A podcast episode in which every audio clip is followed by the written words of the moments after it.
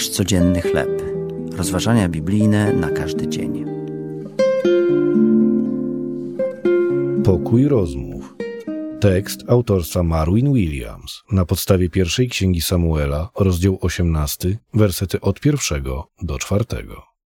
W północnej Hiszpanii narodził się kiedyś piękny zwyczaj wyrażania duchowych więzi i przyjaźni. Ponieważ tereny wiejskie obfitują w liczne, wyżłobione przez ludzi jaskinie, po żniwach niektórzy gospodarze siadali w pomieszczeniu zbudowanym nad nimi i inwentaryzowali swoje plony. Wraz z upływem czasu pomieszczenia zyskały nazwy pokojów rozmów, miejsc duchowej więzi, gdzie przyjaciele i rodzina gromadzili się, by dzielić się swoimi historiami, tajemnicami i marzeniami. Jeśli ktoś potrzebował bliskich więzi z zaufanymi przyjaciółmi, szedł do pokoju rozmów.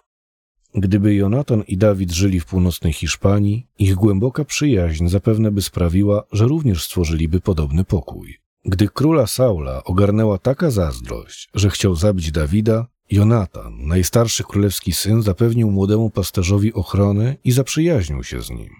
Dusza Jonatana przylgnęła do duszy Dawida. Jonatan umiłował Dawida jak siebie samego i choć był następcą tronu, uznawał Boży wybór Dawida na króla. Podarował mu swą szatę, miecz, łuk i pas. W późniejszym czasie Dawid oświadczył, że głęboka miłość jego przyjaciela była dla niego czymś nadzwyczajnym. Niech Bóg pomoże nam, wierzącym w Jezusa, tworzyć nasze własne pokoje rozmów, nawiązywać przyjaźnie będące odbiciem miłości i troski Chrystusa.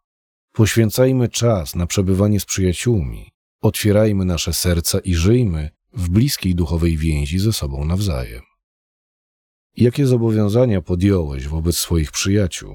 W jaki sposób możesz wyrazić im swoją miłość w tym tygodniu? Drogi Boże, proszę, pomóż mi nawiązywać głębokie, serdeczne i autentyczne przyjaźnie. To były rozważania biblijne na każdy dzień. Nasz codzienny chleb.